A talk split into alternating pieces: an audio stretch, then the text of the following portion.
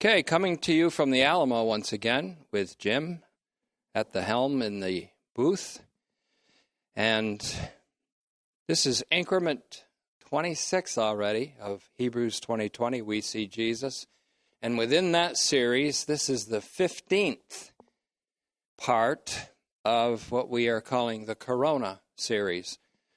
The Latin word for the Greek word Stephanos for crown and we're dealing with the coronation and the exaltation of Jesus, whom we see crowned with glory and honor. Now, we've been separated now for quite some time as an assembly, and I was thinking that just today that James asked the question what is true religion? true religion isn't just a confession that we make with our mouth or the rituals that we go through.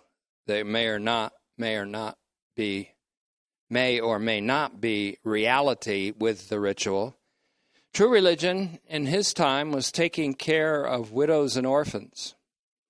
They were the vulnerable in society at that time, and certainly in our own time, that is also true. But we have a special regard today, as all churches should be, and all society and all nations, our special care is toward the vulnerable, medically vulnerable, physically vulnerable in the time of a pandemic. And so our coming back together will largely be due to that true religion, being careful with regard to the vulnerable in our congregation and those who may come to attend. So keep that in prayer with me, and I'm sure the deacon board is also considering these things. So we will keep in prayer the wisdom about when to meet again and how to go about it. And I hope you'll all be attentive to any new regulations that'll happen when that happens. And we don't have a date yet for that happening. Today, Hebrews chapter 1 and verse 7 is our main focus. Hebrews 1 7 to 13 contrasts created reality with uncreated eternality of the Son. Uncreated eternality of the Son. That's S O N, of course. As an assembly, we should be well prepared for this next section, speaking of 1 7 through 14, because we've gone through Doing and Living Theology, a 15 part series of teachings. And at the heart of these teachings stood Bernard Lonergan's theological thesis on the subject that reads like this God the Father neither made his own and only Son out of pre existing matter, nor created him out of nothing, but from eternity generates him out of his own substance as consubstantial with himself. The general theme of the Son's superiority over angels in Hebrews includes the reality of the Son's eternality his eternal nature and divinity. The eternality and divinity of the Son is assumed in the exordium by the writer, where he is said to be the agent of God's creation of the universe, where he is described as the radiance of God's glory and the exact self representation of God's invisible substance. And this is what Lonergan meant when he said consubstantial, of the same substance, the same eternality as the Father. That which theologians call the Son's pre existence, meaning that he pre existed his own incarnation, that doctrine also is subsumed in the clauses of the exordium, that opening sentence 1 1 to 4 which celebrate his eternality and his divinity. In 1 7 to 13, his eternality and divinity are radically contrasted with the physical and corporeal and with the invisible angelic creation, both the material, we would say, creation, celestial and terrestrial, and the angelic creation.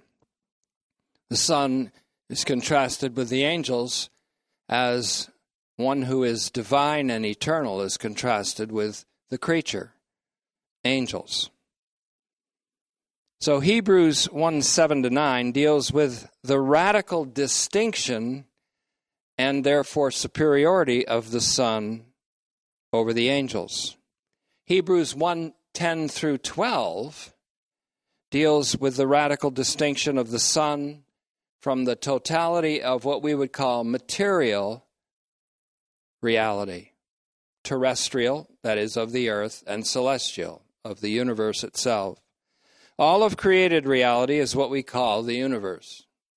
Biblically, we call all of created reality the universe.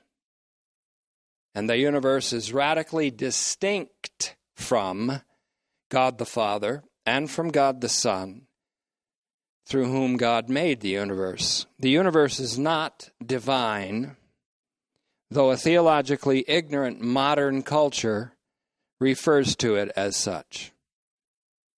Now, the exalted Son comprises now, he comprises both uncreated divinity and created reality, both incorporeality and corporeality. These are terms we'll define throughout our study. He is the reality of divinity. He is the reality of all that can be called God. As Colossians puts it, in him resides all the fullness of divinity or the Godhead bodily. All that God is, is embodied in him bodily. Colossians 2 9. That passage goes on to say to the readers, and you are complete in him who is the head of principalities and powers. Colossians 2:10. Now this Colossians fragment of scripture declares that Christ, the son of God's love, Colossians 1:13, whom God the Father, who is love, from eternity generates out of his own substance as consubstantial with himself. That Son is not only essential deity, but he also comprises redeemed humanity. And he is the head of principalities and powers. These principalities and powers are primarily the principal angels. The Christology of Colossians, the word of Christ in Colossians, and Ephesians also, for that matter, is very similar in several points to the Christology or the word of Christ in Hebrews. Colossians refers to the Son as the firstborn from the dead, as we've seen, Colossians 1:18. Ephesians refers to Jesus as the head of all things. Notice that. 122. If you're the head of all things, then the all things are the body of which you are the head.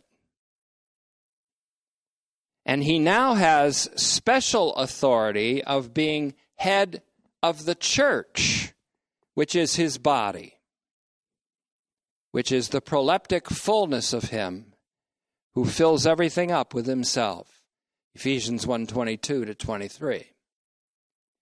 The church which is Christ's body as Paul calls it in Ephesians who are now seated together with Christ in the heavenly places Ephesians 2 6 finds a correlation or a correlative in the church of the firstborn, a descriptive phrase of the church in Hebrews 12 23, who are said to be in the heavenly city. So the church, which is Christ's body, seated in the heavenlies, is identified as the church of the firstborn in the heavenly Jerusalem or the heavenly city. There's a correlation then between Hebrews 12:23 and Ephesians 1:22 to 23 and 2:6. In Ephesians the body of the head, Christ, is all things ultimately in 122. The Son comprises all corporeal and incorporeal, corporeal, that is bodily and reality without a body, being eternal and divine, comprising all that is God, who is a spirit, and on the one hand, that is, comprising all that God is as a spirit, and on the other hand, having become flesh, or having become a partaker of blood and flesh, if you compare John 1:14 to Hebrews 2:14, you get the message. Having become a partaker of blood and flesh, the eternal God, the Son, comprises or fills up all of created reality in himself. He fills it up with himself. Now, Wolfgang Smith, in his book entitled Vertical Causation, has distinguished the physical realm from the corporeal realm. I don't understand it completely.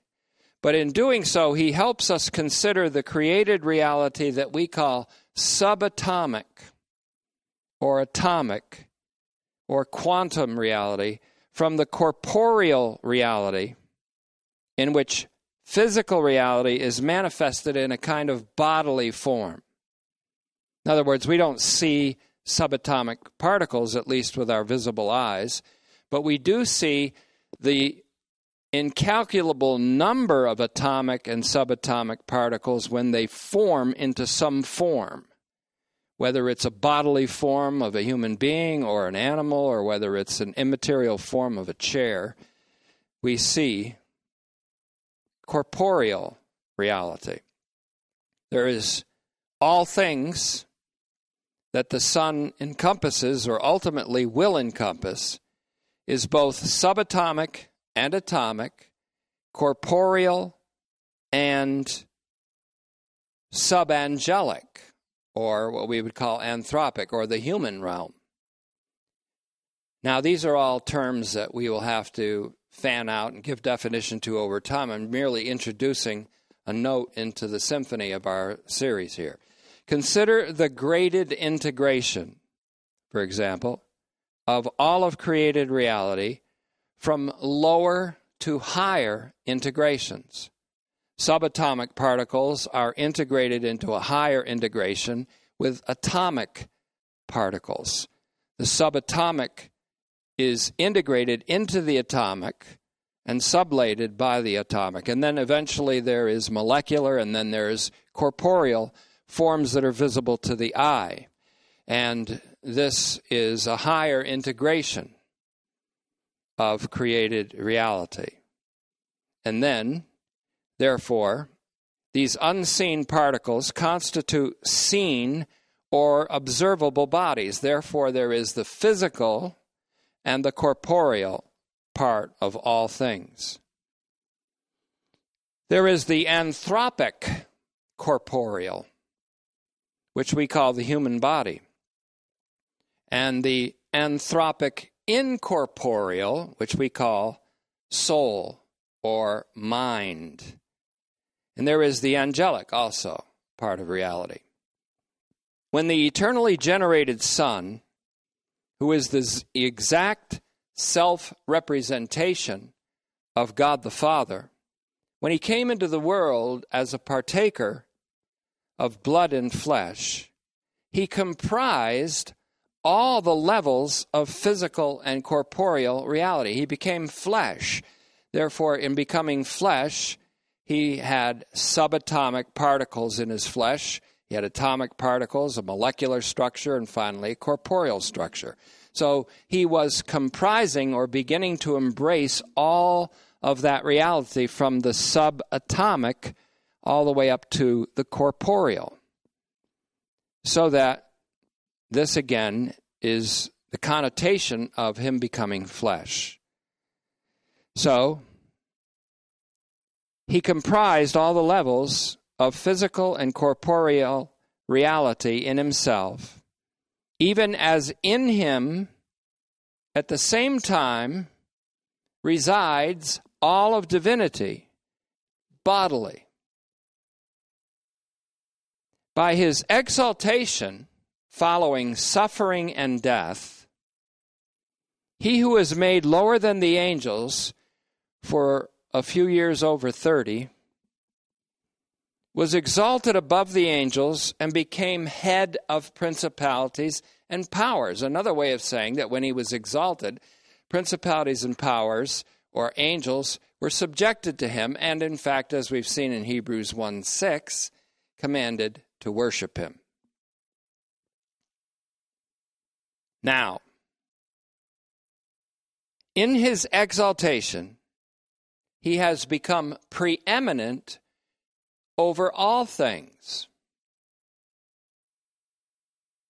including the realm of an incalculable number of angelic beings. The man Christ Jesus, as he's called in 1 Timothy 2 5, is the mediator between God and man, or all of humanity. That's very important. He's the mediator between God and humanity, inasmuch as not only is he equal to humanity and equal to divinity at once, he embraces or comprises all of divinity and embraces and comprises all of humanity in himself. And he's the same one who gave his life as a ransom, not just for a few, not just for the so called elect versus the non elect, but for all in 1 Timothy 2 6. Now, the man Christ Jesus, the only mediator between God and all of humanity, was actually called God by God. The man was called God by God in what we call a vocative of direct address. And that happened in his exaltation, in his enthronement, or his coronation. But as I've said a few times before, the exaltation of the man Christ Jesus is a sign of the exaltation of all humanity in him. Not that we ever become divine, but we are in him and partakers of the divine nature as human beings, redeemed. This is our destiny. So let me say it again slightly differently. When the word, capital W O R D, ho logos in the Greek, when the word who always eternally existed, and we could say exists as God always, and who always was in the essential form. The Greek word morphe in Philippians 2 6 means the essential form, not just the outward form, but the essence, the, the essential substance of God. Morphe. When he who eternally exists as God and as the eternal Son became flesh, he did so to comprise not just a single human body, but the physical and corporeal and human reality in its totality as the being who already is consubstantial with God the Father and with the Holy Spirit. He was made lower than the angels for a little while. But through suffering and death, Hebrews 2 9 and 10, then in his exaltation, following his suffering and death, he, this one called the Son of Man, this Jesus, became superior to angels as a man. He is now the head over all principalities and powers. As such, he has first place in everything. Colossians 1:18, including in the angelic sphere. Now, the Hebrews writer, the PT, says that he did not take upon himself the nature of angels, but the nature of human beings, the nature of man. More specifically, he took upon himself the seed of Abraham in order not only to deliver humanity from the fear of death by destroying the one who had power over death, but also to elevate humanity in himself to a position higher than angels. Or don't you know that you will judge the world? Ton kosmon. You will judge the world. This present world under the sway of the wicked one. 1 Corinthians 6 2. Didn't you know that? Or did you not know that the saints will judge angels? Angelus. 1 Corinthians 6 3. In the world to come. Didn't you know that you will judge angels in the world to come? Tain oikomenein, tain melusan, the world to come, Hebrews 2 5. The reason that Paul can tell the Corinthian saints, that's an oxymoron in itself. Corinthian saints, that they will judge the angels is because this world to come, the world to come, has been subjected not only to the Son of Man, but also to man. That is, the totality of humanity in the Son of Man. And this will come into clearer focus, much clearer focus, Again, I'm just introducing some things. It will come into much clearer focus in Hebrews 2 5 through 9, following the first warning shot fired across the bow, as it were, in Hebrews 2 1 to 4. Hebrews 2 5 to 9 involves an exegesis of Psalm 8 4 through 6, which is the Greek version, or the Septuagint is Psalm 8, 5 through 7. The result of this is that we see Jesus ever more clearer by the time we get through that exegesis. Hold Psalm 8 in your heart as you hold Psalm 2 there and Psalm 110, especially verses 1 through 4. We're also going to some other Psalms like Psalm 104 today and Psalm 45 6 and 7, which is the Septuagint 44, 7 and 8, I believe. And we're also going to see a hidden kind of allusion to Psalm 148 8, which is in the Septuagint, Psalm 148 8. Now, all of this that I've been saying so far is in keeping with the mystery of God's will. Did another 15 part series on that fairly recently. And that mystery of God's will is the gathering of all things, all reality in Christ, who is both divine and human, and who embodies both the uncreated and the created realms, the totality of the uncreated and created realms in himself. Ephesians 1 9 to 10.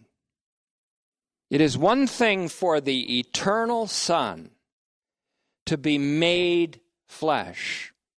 John 1:14, Hebrews 2:14. But it's quite another thing for him to be made sin. During the suffering by which he was to be perfected. 2 Corinthians 5:21 compared with Hebrews 2 9 and 10. What are we doing here? We're doing theology. After all, we are doing a theological exegesis of Hebrews. And incidentally, I know some of you are having uh, what we call cabin fever, or you're stir crazy, or you feel like you took some crazy pills, or whatever the going description of this is.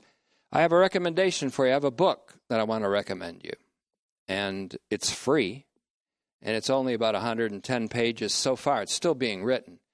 And it's the notes that we have up on tetelestai.org under media, under Hebrews 2020, in the right hand column of the list of the messages or increments, the notes.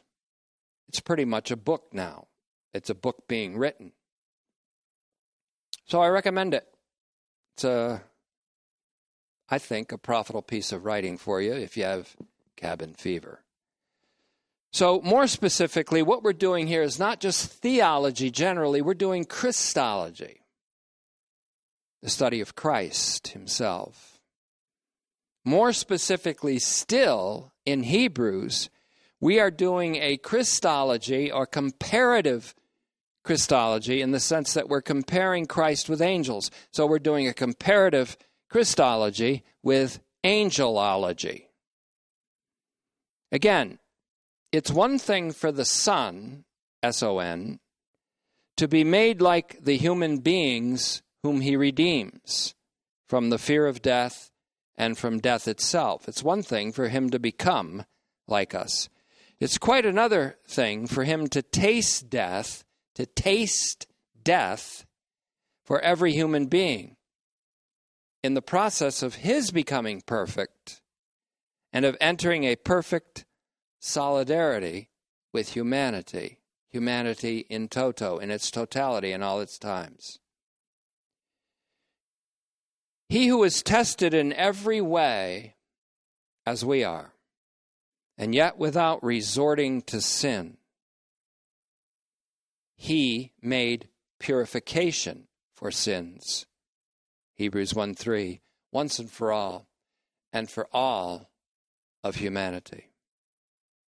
In fact, for all of creation, for he takes away the sin of the cosmos. For all of created reality, he tasted death, both for all of physical and all of corporeal reality. This was necessary in the absolute sense necessary.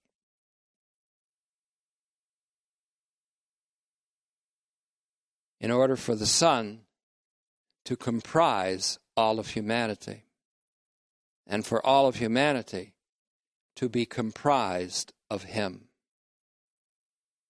And in a greater sense, even than that, for Him to comprise all of created reality so that God would be all in all. And he will be. And in one sense, he is. 1 Corinthians 15 28. I know what you're thinking. You may be thinking, anyways, that this is too high for you. And you might think it's too high for me, too, this truth. But it's not. This is essential truth. It is the theology slash Christology backward slash Christology, that supports an exegesis of Hebrews from beneath. Underneath are the everlasting arms of God. Deuteronomy 33 27. So, for our exegesis of Hebrews, we are enlisting insights that we have accumulated in our biblical education as an assembly. I like to call it tetelestai phalanx, an advancing church and or assembly of believers who are armed with the full armor of God. Now, that doesn't mean, and please pay attention to this if you're kind of new to the website, that does not mean by any stretch that if you haven't been part of our church's history or educational history in the Word of God, that you can't understand or benefit from these teachings in Hebrews. They also stand on their own. So here we are at Hebrews 1 7. It says, and my translation reads this way with some expanded brackets. And with regard to the angels, he says, quote, He who makes his angels winds, or we could say spirit, pneumata, and his ministers a fiery flame. Now that's from Psalm 104 4. The Septuagint, Psalm 103 4. But we must also bring on board Psalm 148 8, as we'll see in a moment. So, and with regard to the angels, he says, now he is the personification of Scripture, which is alive and powerful. He, that is, the Scripture says, he, God, who makes his angels winds and his spirits a fiery flame. Or his ministers, rather, a fiery flame. Let's do that again. He who makes his angels winds or spirits, and his ministers a fiery flame. But to the Son, he says, in radical contrast, to the Son, he, God, says, Your throne, God, is for the age of the ages, or for the ages of the age. That means the ages of the everlasting age. If you compare this with Ephesians 2 7, the ages to come are included in that. And the scepter of your kingdom is a scepter of equity. It goes on, because this is a quote, a, a somewhat lengthy quote of Psalm 45, 6 and 7, which is the Septuagint or the Greek translation, Psalm 44, 7 to 8. You loved righteousness and rejected lawlessness. This is why, God, this is why, God, your God, has anointed you instead of your companions. Now, please notice that. I've put down the translation there, which is interpretation. Translation is interpretation. I think that this word para, P A R A, a comparative use of a Greek preposition, genitive preposition, para, P A R A, can be translated rather than, the HCSB does this, the Christian Standard Bible does this. And so I'm going to translate, Your God has anointed you instead of your companions. Now, here, companions, metokoi, sometimes meaning human companions, here, because of the context, at least includes angels, and therefore, instead of your angelic companions, you, God, also a man, are anointed with the oil of gladness. That's the oil of the celebration of being a king and a priest, for that matter. So here, companions which is the Greek word M E T O C H O U S, metokus, is referring to angels, at least in this one case, at least, at least in this one case. Now, the reason for that is, and I found this kind of data, I found this is a data driven interpretation, to use a much used phrase today. by science. Science is a good thing, but I haven't yet I haven't yet genuflected to it as a god or an idol, as many do. In Genesis 18, verses 1 to 22, there's an episode in Abraham's life called a pericope, P E R I C O P E. An episode of Abraham's life in which Yahweh, God Himself, I believe God the Son, came to Abraham by the oaks of Mamre. That's where he settled for a while in a tent set up his community there at the oaks of Mamre. And Yahweh came to Abraham to visit him in the form of a man as Abraham sat in the entrance of his tent.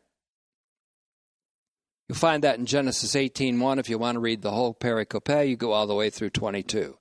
But as Abraham looked up, he saw three men standing near him. 18:2. You can imagine he might have been a little startled because that's he lived kind of out of the way.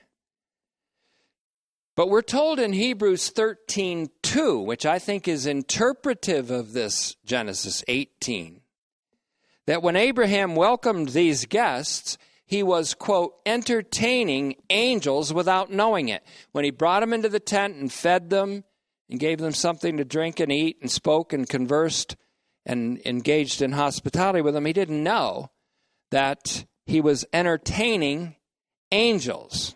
Not at first. In fact, one of these guests was the Lord. The two other men, angels in the form of men, which they often took that form, were his companions. These are the same angels that would be in Sodom and Gomorrah, appearing in the form of men. In Genesis 19. But these two other men were the Lord's companions. The companions of the Son were angels. He showed up at Abraham's place. Fortunately, it wasn't during a pandemic, so Abraham let him in. his companions, the Son, the eternal Son, his companions were angels. The Son, also called the firstborn, aka also known as God by God, was anointed. That's where we get the word Christ, chrio, Christos. He was anointed instead of his angelic companions. The whole thing goes toward his superiority over the angels. He was anointed God who became man and exalted after suffering and death. It was he who was anointed as the Messiah king and cor- and he he who went through the coronation and the enthronement, not his companions, angels. So the anointed Christ is the man Christ Jesus. He was anointed to be the one in whom and under whose headship all things and all beings, rational and otherwise, are to be summed up. Ephesians 1 9 to 10. The honor falls to the Son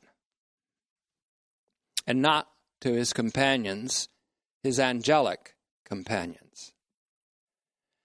So now the PT quotes here from Psalm 1044, LXX 1034, to make his case more adamant, to make it case hardened, we could say.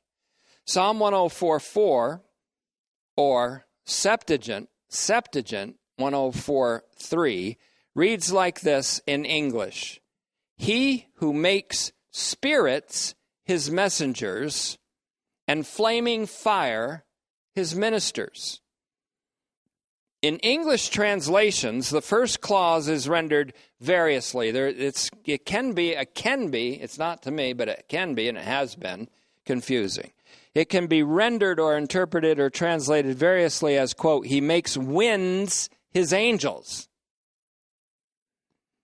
or he makes his angels spirits or winds. So it could either be he makes winds, gusts of wind, his angels or his messengers, or it could be that he makes his angels gusts of winds. So pneumata is used here, the plural for spirits. P N E U M A T A. Pneumata can be translated winds or breaths or spirits. I think the interpretive problem is solved here if we bring in another allusion to the Psalms, which isn't as readily seen here.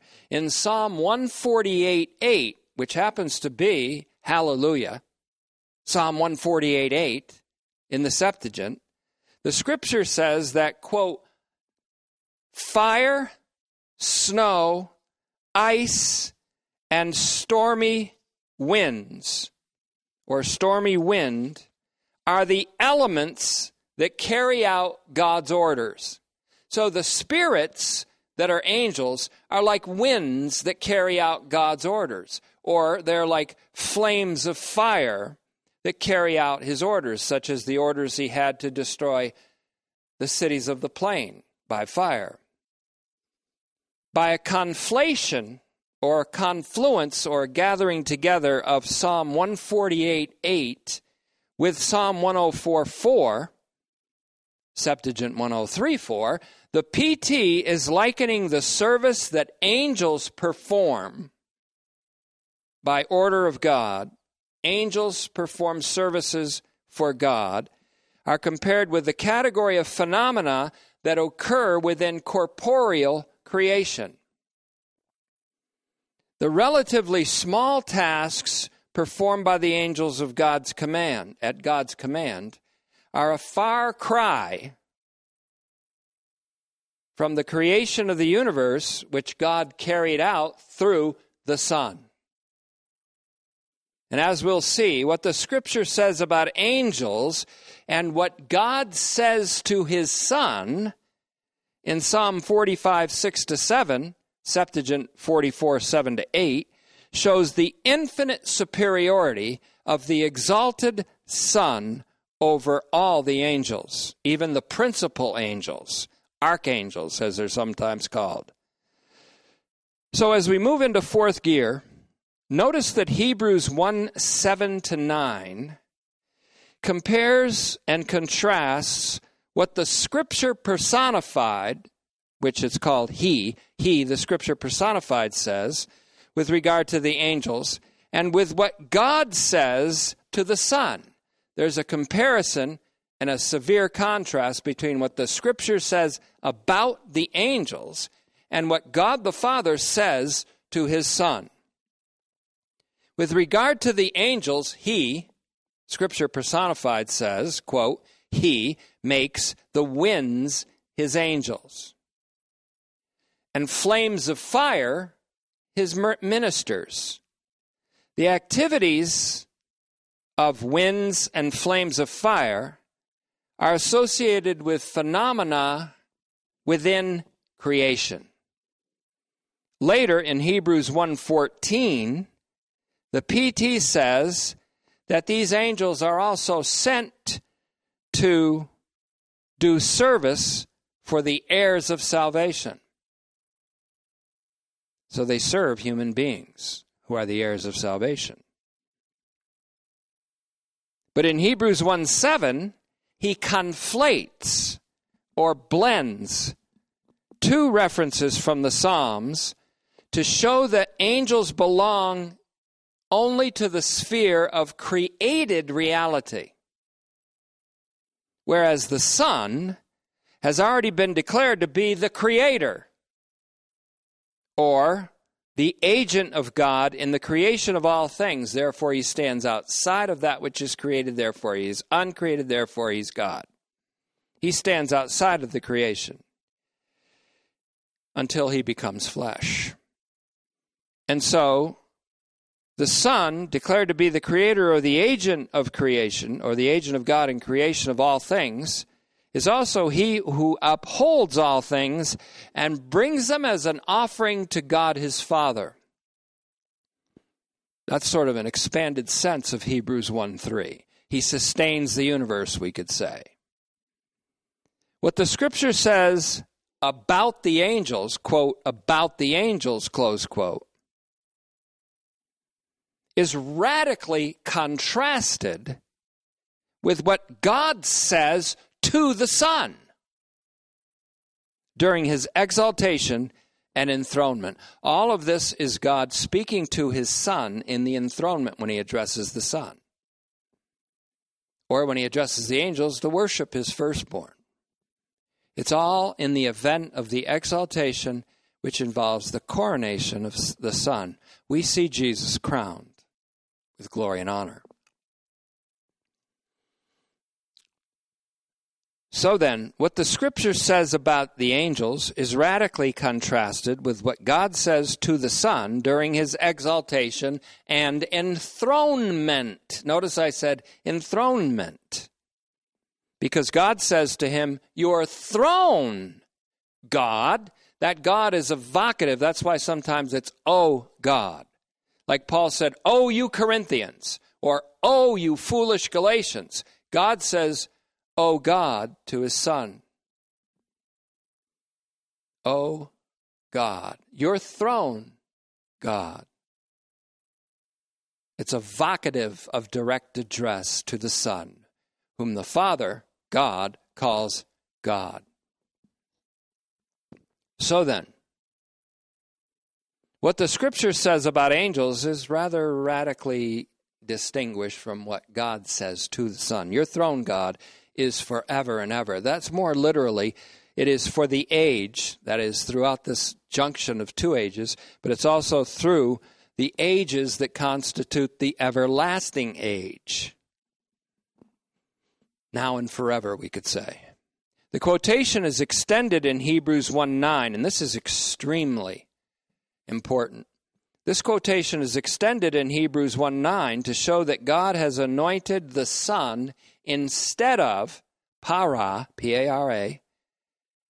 The preposition in this context, para, is in a comparative sense and means instead of or rather than. Now, we can argue that. We may argue it down the road in a dialectic, but for now, I think it's accurate to say he anointed the Son rather than or instead of his angelic companions.